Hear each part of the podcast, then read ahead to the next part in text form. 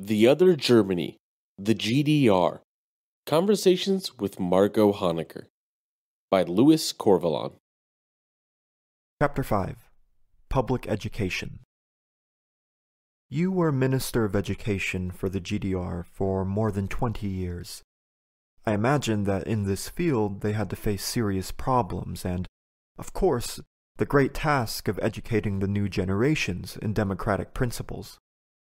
We can start by talking about the first steps taken in this regard. The first measures of democratization of the school were taken in nineteen forty-six, when the territory of the G D R was still a Soviet occupation zone.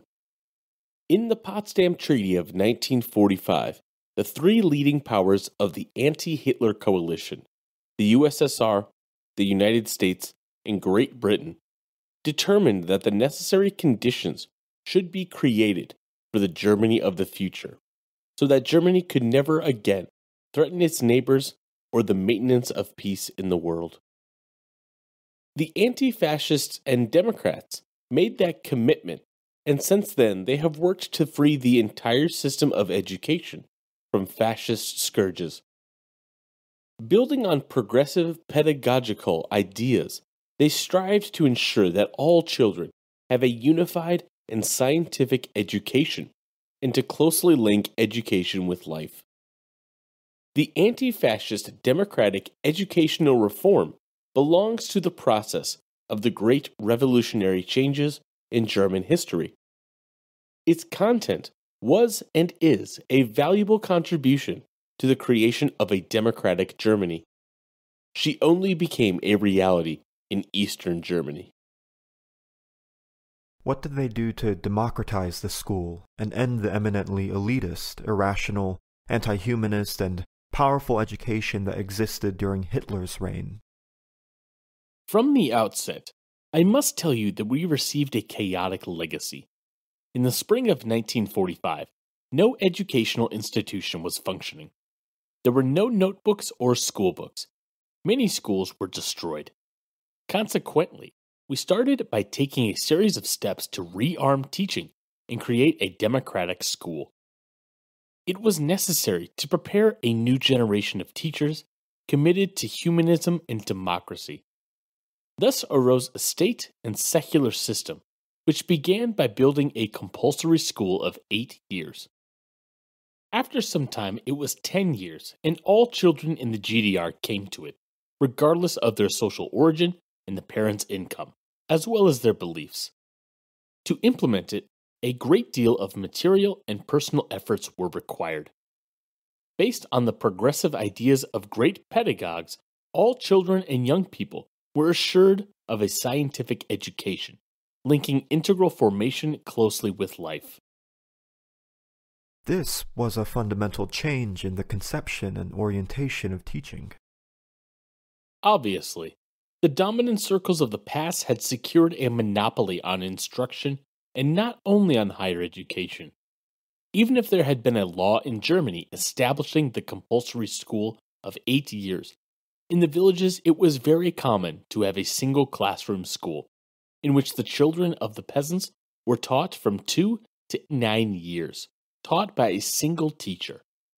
And this according to the principle arranged by the landowners, according to which it was sufficient, one beast in front and another behind the plow, giving rise to a new, eminently democratic school, meant, then, abolishing the injustice suffered for centuries by the children of workers and peasants, and overcoming the backwardness of education in the villages, creating the conditions for all children to have the same opportunities to be educated.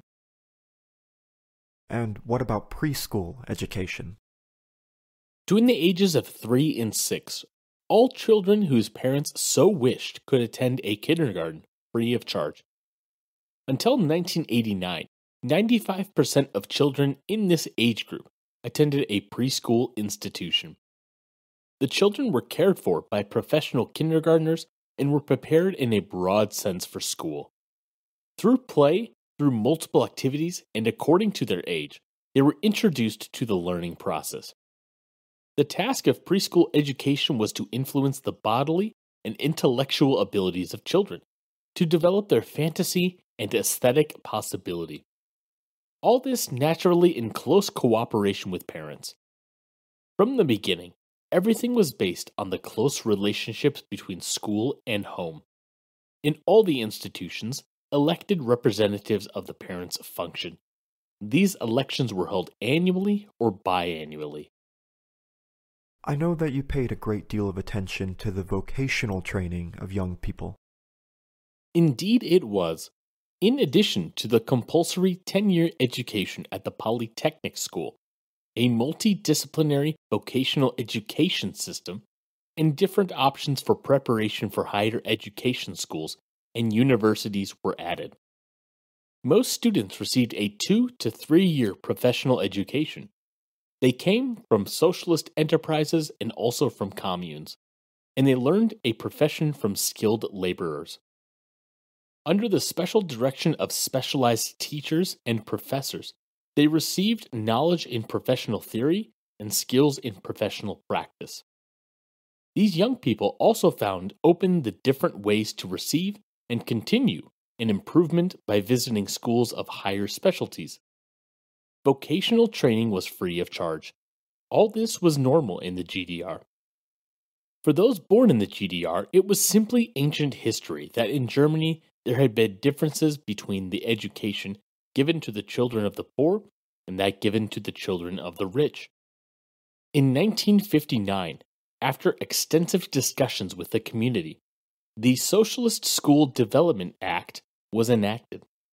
This law was aimed at achieving higher quality teaching and then at completing the humanist content of the natural and social sciences in order to open them up to the education of school children. Then, the ten-grade school was made compulsory. Appropriate buildings had to be built on a large scale, and a large number of professors with a higher scientific standard were trained. How long until they realized all this? Making the ten-year compulsory school a reality in all parts of the city and the countryside lasted fifteen years. Our state was not rich at that time. We lacked everything. And when it came to children, the future, he didn't skimp on the costs.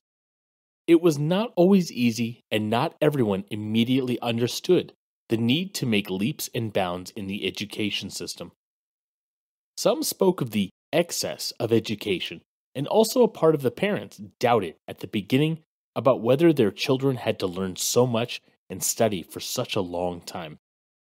It took many years for education to receive a high value in society until it became a necessity of life.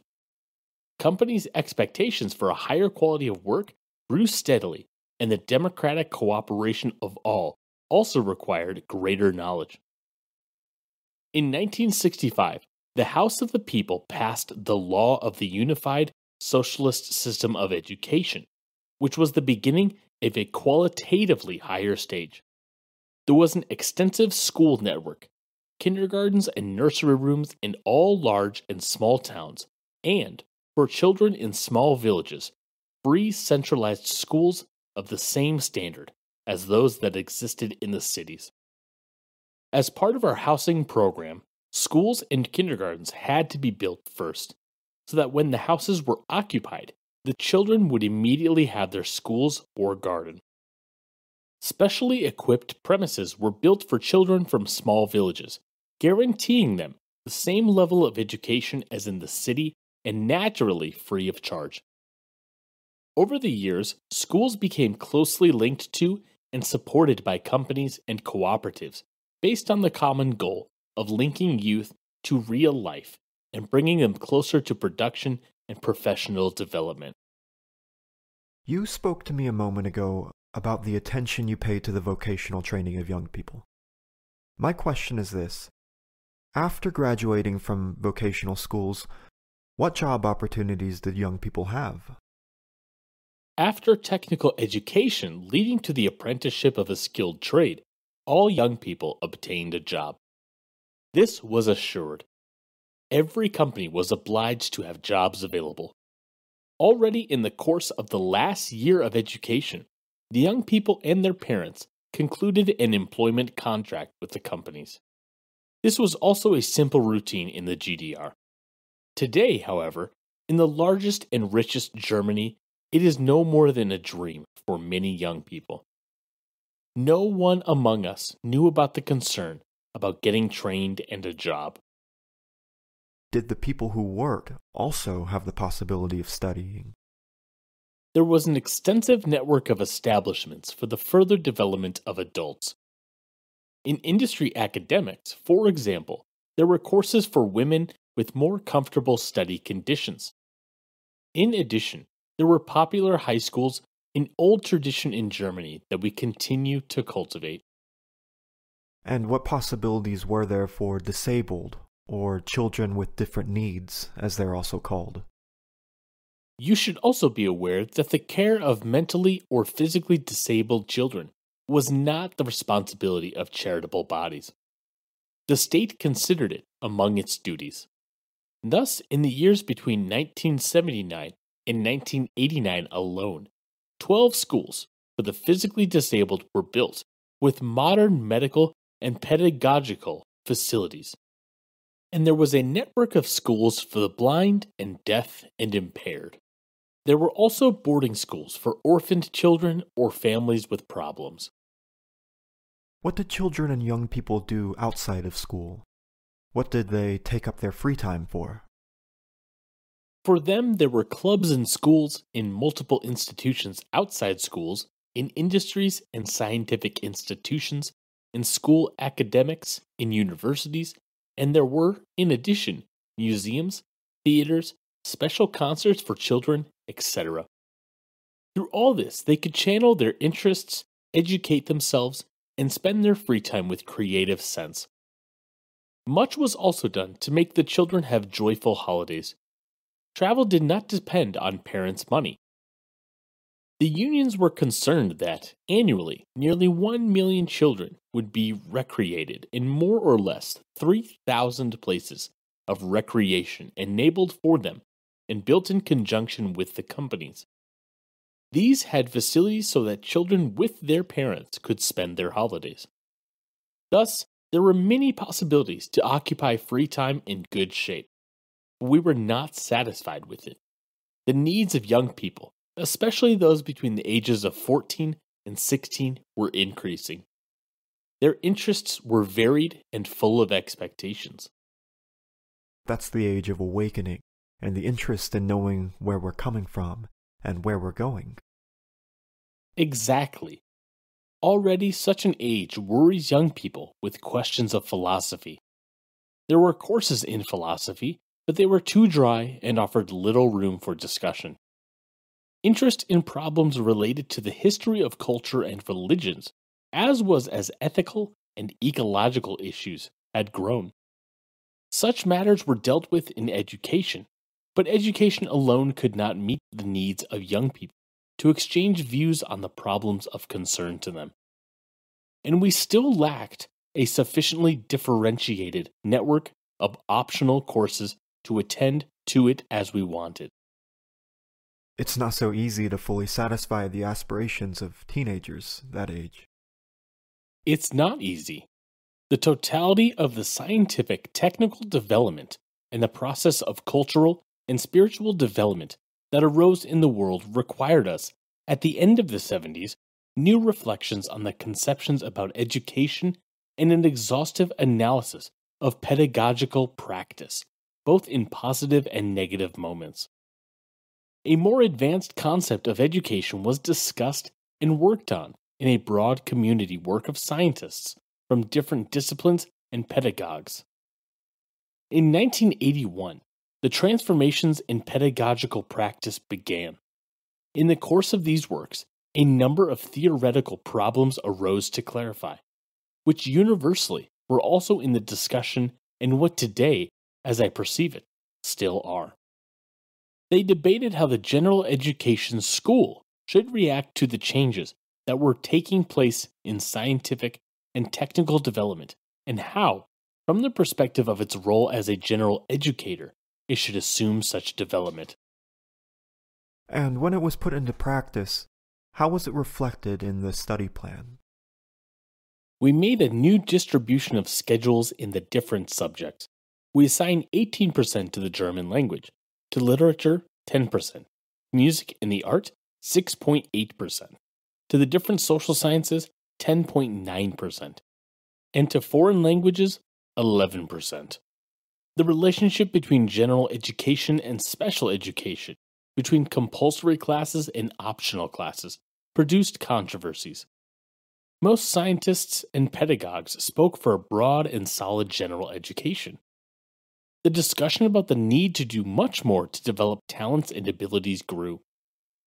Pedagogues and psychologists, theorists and practitioners were interested in answering the question of how and by what means the difference and variety of children's personality could be observed and enhanced and promoted. That means seeing in the student not the subject, but the subject of education. And transforming this into pedagogical practice requires starting with the development needs of each child and carefully observing individual talents. Thousands of G D R teachers who assumed their task with knowledge and love accomplished a great deal, but it took a lot more scientific work and more time to accomplish it. The classes that imparted scientific knowledge about society were intended to show its development up to the present. Our conception about teaching and also school texts did not sufficiently clarify the fact that development takes place amid contradictions. It was difficult for teachers to make historical events understandable changes. The teachers cared daily to interest young people in political affairs. This required new programs and taking into account the many new proposals that were being made. They are problems that cannot be solved in a few decades. It is true.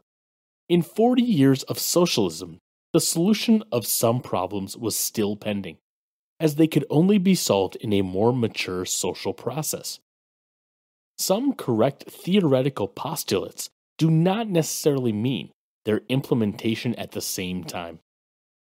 A problem that was also widely discussed was how a vision of the world is transmitted, how the formation of moral characteristics should be, and how to develop character and feelings, starting from the positive of the good in each schoolboy.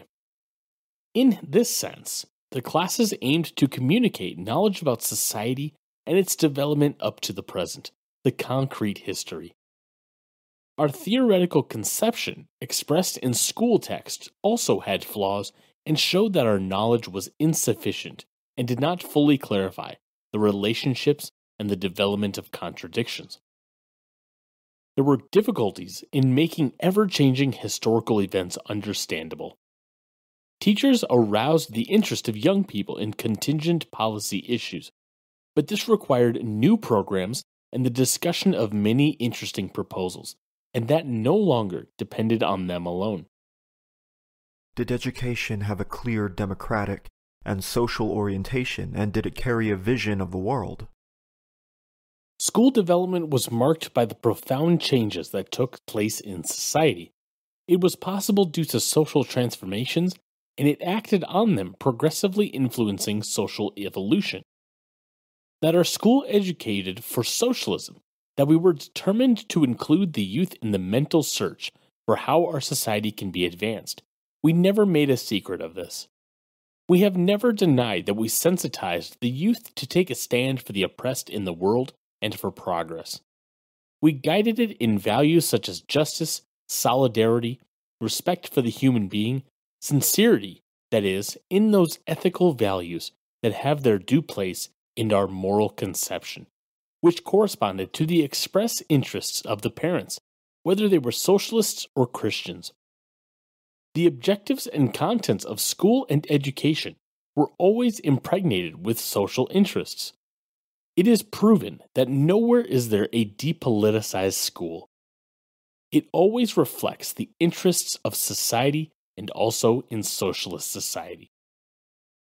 Let me tell you that I personally knew and felt how you educated the new generations and the entire town in those values. Singing tests. In the years I was in prison, many thousands of children from the G D R wrote to me, expressing their solidarity, and in January nineteen seventy-seven, when I arrived in Berlin, a month after I went into exile, I received numerous samples of those feelings, including a wooden figure, which I keep with great affection, and which was carved by a prisoner from the Buchenwald concentration camp. It is the most valuable and dear thing I have, the donor expressed to me in a moving letter. It was a beautiful and eloquent gesture. You know very well that in an ethical and moral education, the family also plays an important role. Can you talk about that? The family is irreplaceable, but education is a matter for the whole of society. Very contradictory processes take place in society, which in one way or another, positively or negatively, influence the youth. Our society, we never deny that, was far from perfect, if only for the fact that social development constantly creates new problems. In social relationships and in human customs, something new always arises. In our ideological work, there were some things worthy of criticism. There was formalism. We had formal methods in working with teachers and school children. Much was detected, mentioned, but not changed. Does this mean that in youth, there was a breeding ground for anti-socialism that was expressed in the events of nineteen eighty-nine? Young people, of course, had fewer experiences than their parents. They only knew capitalism from books and hoped they could reform socialism. We had the deep conviction that socialism was irreversible, and when criticism was made of the leadership of the party and the government, the youth naturally took the floor. Why shouldn't young people feel confused, resigned, disappointed? Should they have behaved differently when socialist society disintegrated everywhere and was finally transformed into capitalist society? When the first expressions of hatred towards foreigners appeared, also in the eastern part of Germany, the press media lost their speech.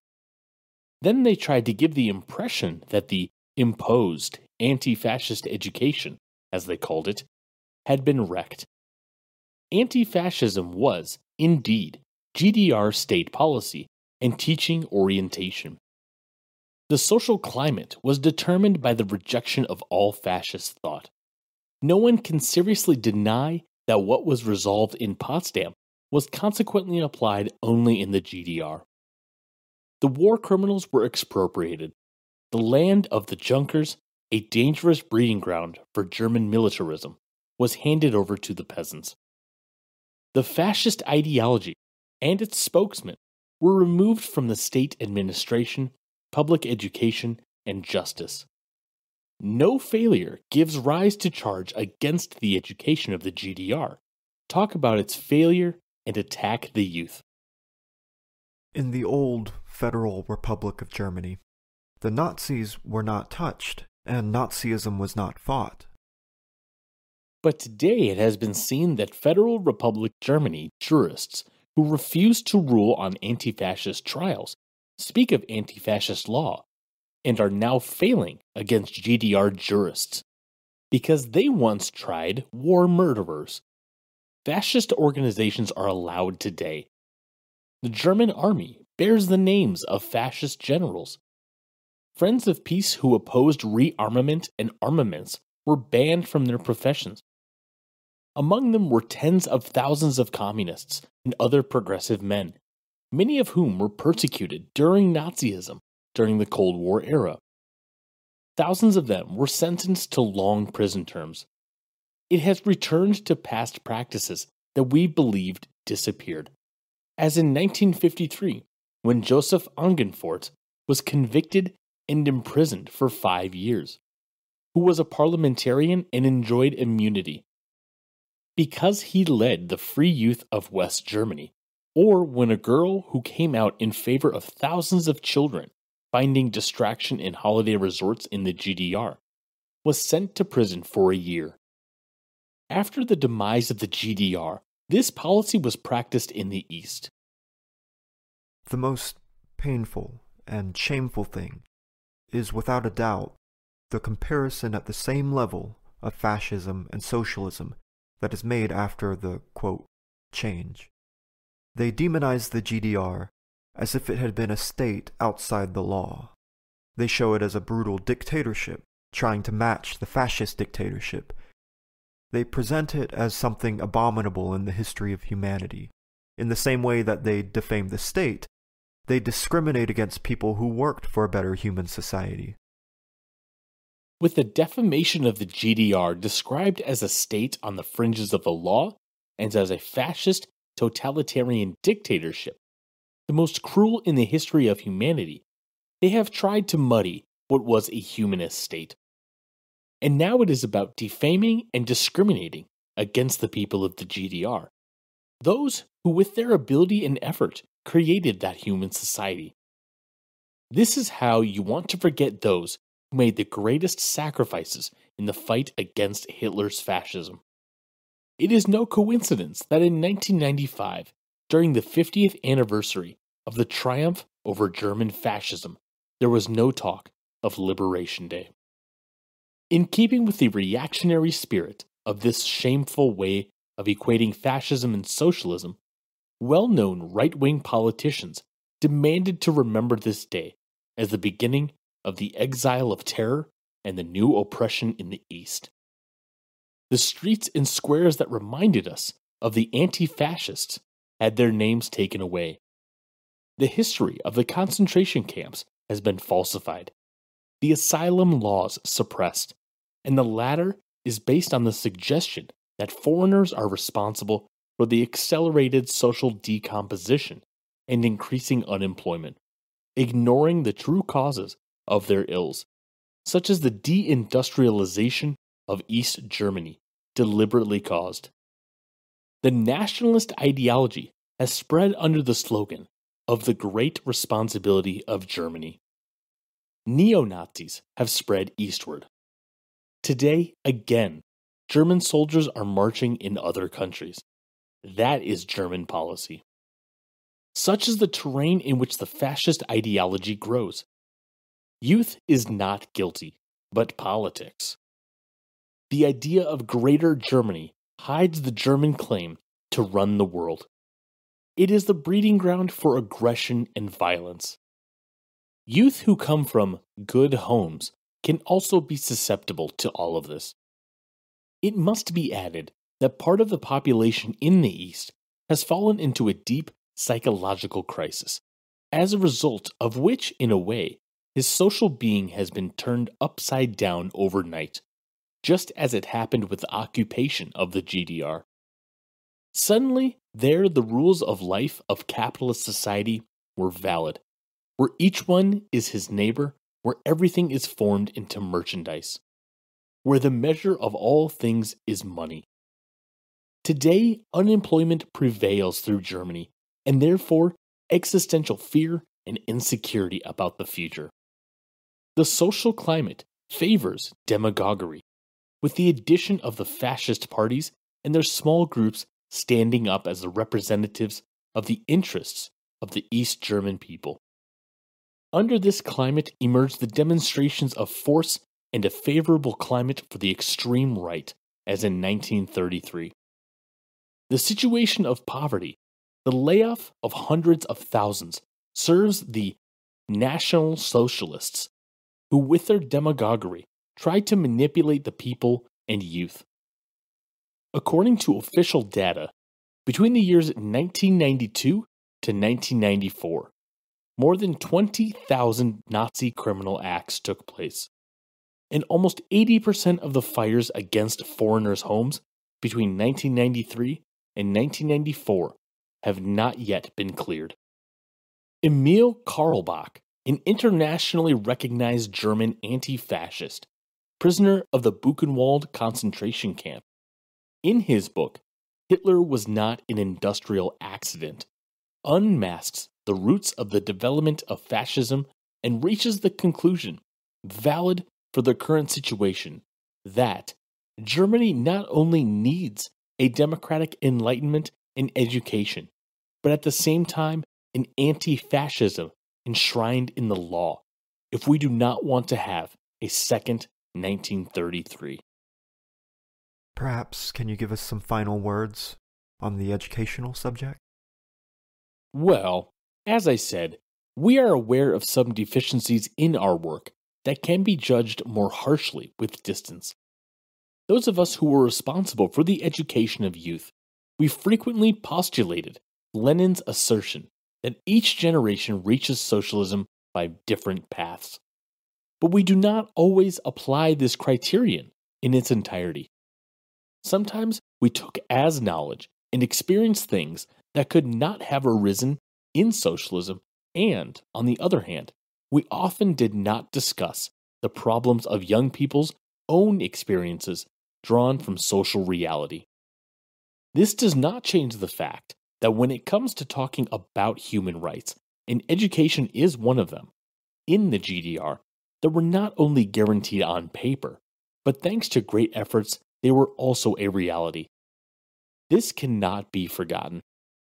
Today it saddens me to see how, with the occupation of the G D R, its schools were pushed into the conservative school system of the old G D R, and how thousands of experienced teachers committed to humanism were removed from the school service. Scientists were replaced by those of the Federal Republic of Germany, and academics and universities were occupied in their entirety.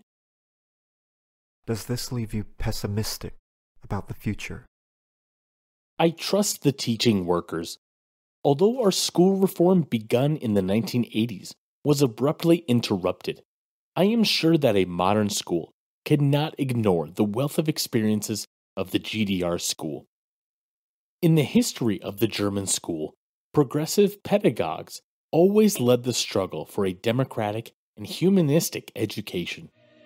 They committed themselves to democratic reforms, and this struggle was fought until the limits imposed by bourgeois society were shaken.